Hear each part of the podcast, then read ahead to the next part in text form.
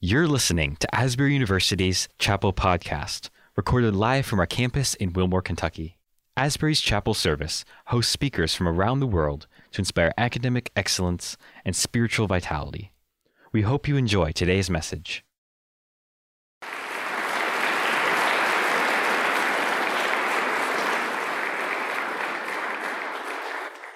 Well, well, well. Look at this good looking crew right here in the front row. Oh, man. You guys must have all your chapel attendances because I know you don't sit there. Guys, welcome to chapel. I'm so glad you're here. And you, you decided to come on the Friday before Thanksgiving. Wow, either you love me or you don't have enough chapel attendances. And so I'm so grateful that you're here either way. Guys, I am excited about today and a little nervous, to be honest with you, because this is an honor and privilege to be able to stand on the stage. I don't take it lightly. So I wonder if you would lean in with me just for a moment. And would you pray with me? Would you posture your hearts? Yeah, King Jesus, be exalted. Jesus, be lifted up. Jesus, you are worthy. And Jesus, you are here. Would you help us, Holy Spirit? Would you usher our hearts into your presence to hear the gentle whisper? This morning, we lean in. We lean in. Be exalted in this time. Jesus, would you get me out of the way? And would you just speak what you have to say? We love you. Thank you for loving us. Gosh, thanks for loving us, Jesus. You are worthy. We love you. In your name, in Jesus' name, amen. So, kind of want to tell you a story about my life and about my wife, Rochelle. Josh mentioned her. Rochelle, for the seniors in the room, may, have, may remember her. Rochelle was campus mom. For the juniors in the room, you probably heard of her. You knew that she was going through a cancer battle and fight. And Rochelle was, was one of those people that was superhuman. She could work full time, go to grad school, have a 4.0, and still be a mom and and a, and a wife. And, and basically, well, actually, Josh, probably accurate. She was a mom to me at times too. So definitely uh, needed her in my life.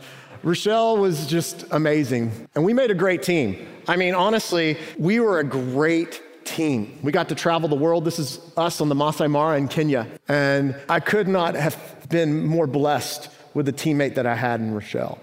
We lifted each other up, we empowered one another. She pointed me to Jesus in so many ways.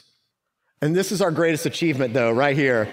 Uh, if I could just say, this, uh, don't worry, Asbury, he has quit smoking. He's got off the candy cigarettes. He never inhaled. That would have been really bad, but he did a lot of chewing. And it's November, Josh, so well done. You got a lot to catch up for. So, but we were great teammates. And I love this picture. I just want to show this because this was a moment where, if you remember seniors, this is when we shared. This is the last time we actually got to share together at a global cafe. And we, we shared kind of our scriptures. And if you go to Global Cafe or part of WGM, you hear me quote all the time Colossians 3 15 through 17. That's mine. But Rochelle's was Isaiah 43, the passage we read. And to, this was her time where we got to share. And I love this picture because this is where I friend zoned her. I mean, we are telling a story how we met, and I friend zoned her with a song. Um, so yeah, I'll play it for you later, just not today. We're going to keep going. All right. But in January of 21, January 18th, actually, she started having headaches and she's a, she was a nurse practitioner and, and we thought oh gosh she probably caught covid because this is like the height of covid right? And she's got headaches she's not feeling well she's feeling nauseous and she's in bed and it was january 18th i remember the day correctly because her head had been hurting more and more and more. And i woke up around 2 or 3 a.m and i hear just this groaning in the bathroom and i find her laying on the floor just writhing in pain. I said we need to go to the er she's like yeah. And I remember us going to the ER and they put us in one of those vacuum sealed rooms, you know, that because they thought it might have been COVID. I remember that. And they're testing her and they're like, unclean, unclean, unclean. And, and I, I remember being in that space, going through all the tests. The COVID came clear. They came in. The psychiatrist was coming in because she was starting to hear noises and she was hearing like songs. She's like, Do you hear those people singing? And They're like, does your wife have a history of schizophrenia? I'm like, No, I'm the crazy one in this relationship. She's pretty sane. Well, we probably should do some more tests. So we did a CT scan and an MRI.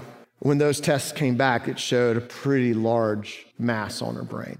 This is a picture of us in the ER after finding out about this tumor. I remember Rochelle telling one of our friends, Katie, who was an RN, telling her, because Rochelle's a nurse practitioner, she was, she was smart. She knew kind of what this might mean. She's like, I don't know if this is going to end well. The only way that I might find healing is if God heals me in this. But yet, after saying something like that, I saw Rochelle in that moment. There was a young nurse that came in, And she was encouraging this young nurse, telling her, What a good job you're doing. Man, oh, if you do this, that might help because she was an RN for so many years. And she was just encouraging her and lifting her up. And here we are smiling in a bed when it feels like everything is bleak and everything is lost. Because believe me, we felt all the feelings in that moment the tears, the fear. We felt at that moment just like, what is happening? But also in that moment, we knew this reality that God was with us.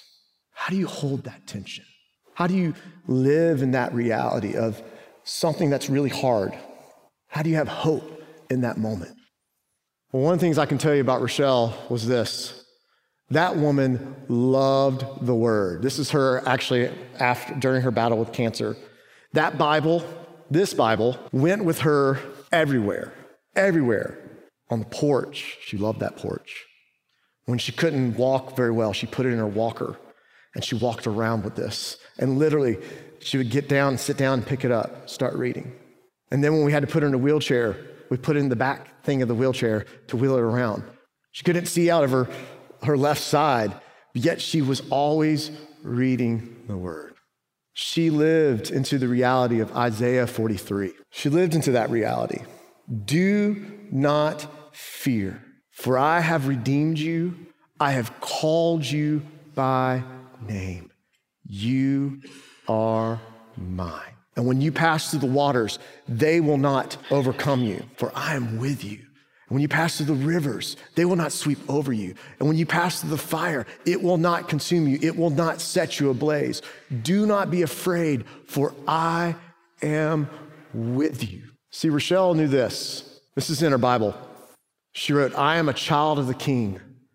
The best is yet to come. How does someone write that while they're battling cancer? How does someone write that? Because, see, she knew whose she was. There's something powerful about that. But there's also something powerful about the reality of fear, right? That passage says this Do not fear, for I've redeemed you.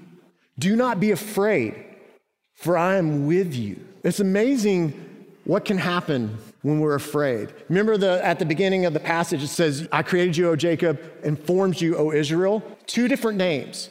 Jacob was the old name, he was the deceiver. He was the one that deceived Esau. He was the one that deceived Laban. He was the one that, that weaseled his way to get his birthright. This was Jacob, but yet God called his name. But he gave him a new name Israel, one who wrestles with God. And it's amazing when fear comes into play, I think many times we forget whose we are and we revert back to old names and old patterns. Think about Israel. They're fleeing Egypt, right? They've walked out as conquerors. God has redeemed them, He has rescued them, He has saved them. They get to the Red Sea, and guess what? Egypt is coming, right? Egypt is coming. Pharaoh said, Oh, what have I done? My cash cow is out the door. Get them back. And when Israel turns and they see Egypt coming, what happens? They cry out, What have you done to us? Why have you brought us out here? We were better off in Egypt. We were better off as slaves. At least we had three meals. You brought us out here to die. It's amazing that when fear sets in, when fear sets in, we revert back and we forget whose we are. We forget who rescued us. We forget who calls us by name. We forget the one who redeemed us. We forget. Don't forget. Isaiah 43 says, When the waters rise up, when the rivers come, when the fire comes. What does that mean? It's not conditional as in if, it is adverbial. It means when. That means in life, guess what? We are going to have hard times. We're going to have moments where there will be suffering. We will have moments where there will be pain. We will have moments where it will be hard. And fear will tell you to run away. Fear will tell you, nah, you're exactly Jacob. You're not Israel. You're not beloved. You're not my son or daughter. We start believing the old lies that I'm unworthy, that I'm damaged, that I'm broken, that I'm not good enough. Fear is something that will grip us and hold us. But when we get into this reality of knowing whose we are, that I'm a child of the king, the best is yet to come. So even when there are trials, even when there are moments where life just sucks, and maybe some of you are in that moment, it's been hard. The reality is this that you are a beloved child of the king, and nothing can take that from you.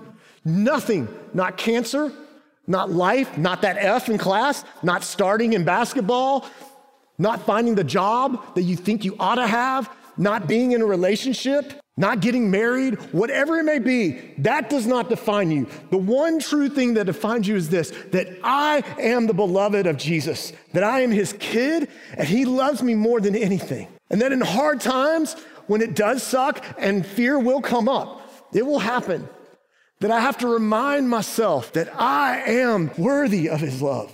Not because of anything I do, but because he chooses to meet me where I am, do not fear, for I have redeemed you.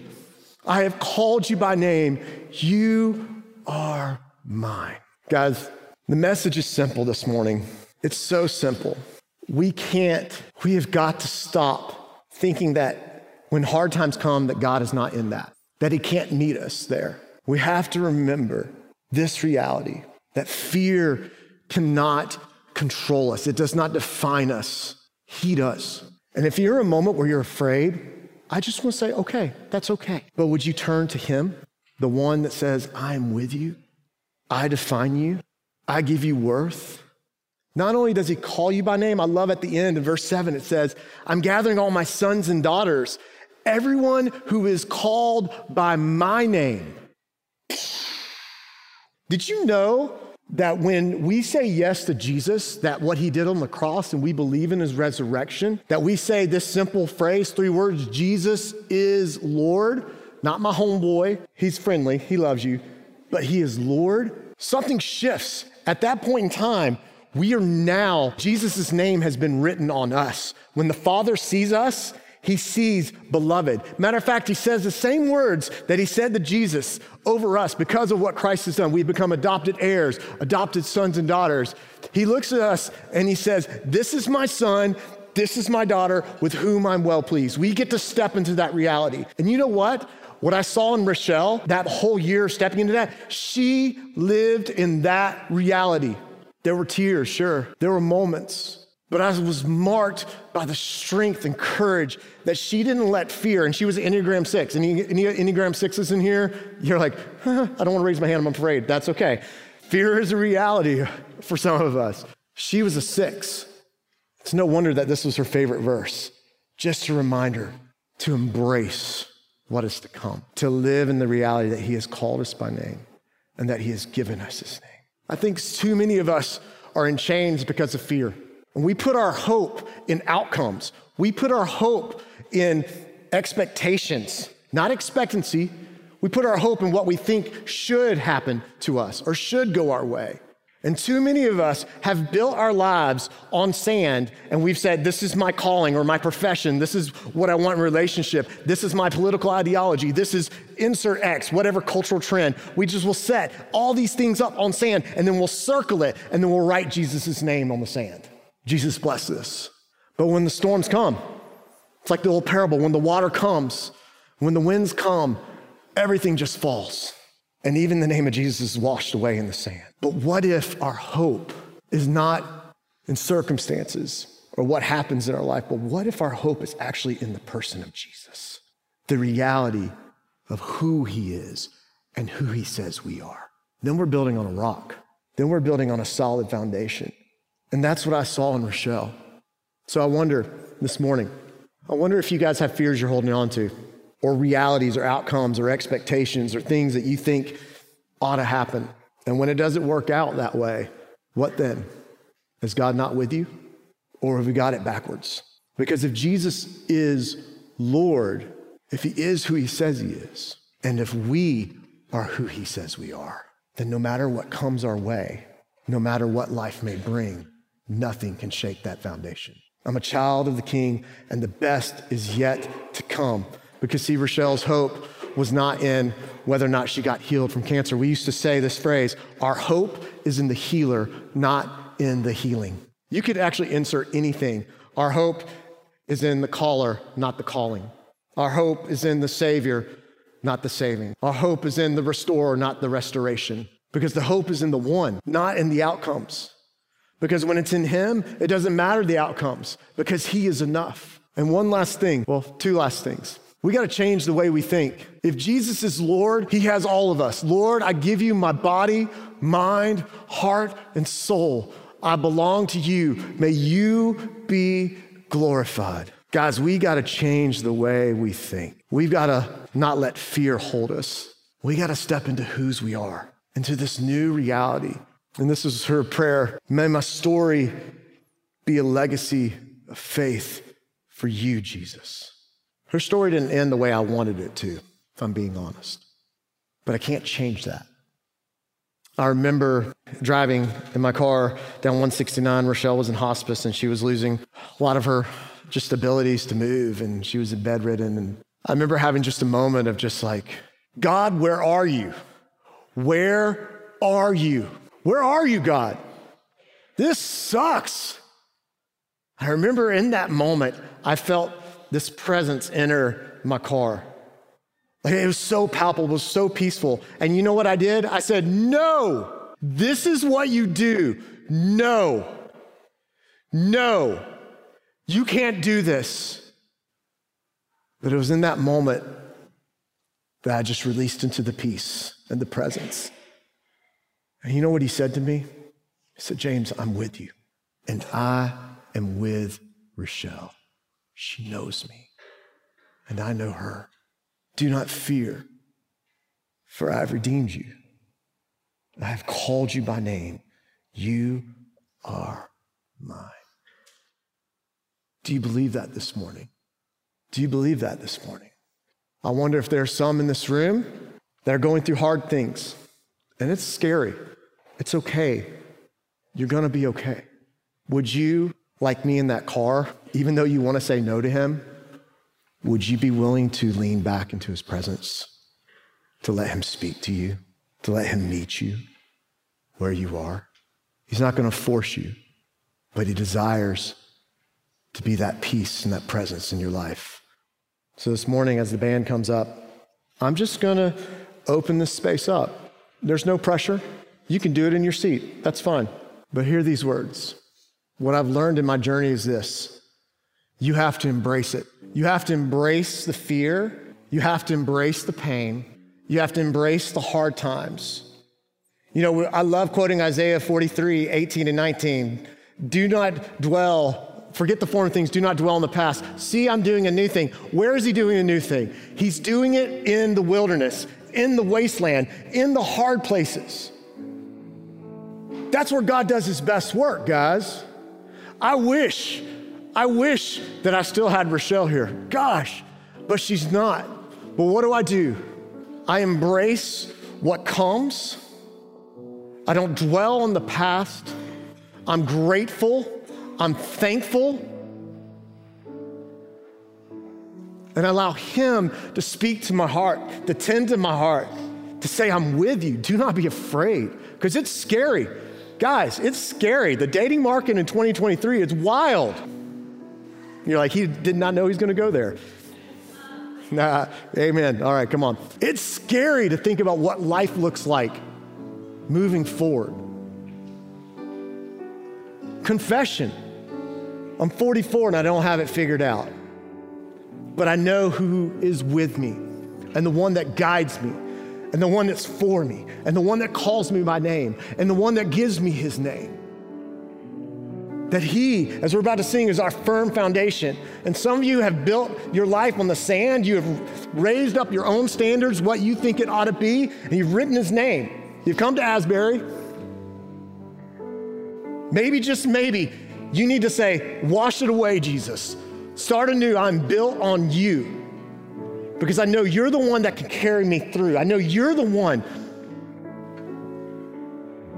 Yeah. So, Jesus, be exalted in this time, in our response.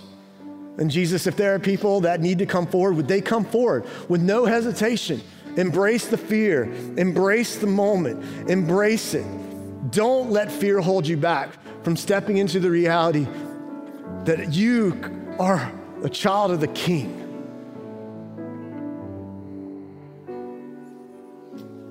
Yeah, be exalted, Jesus. We praise you in your name. The altar is open, the space is, is for you.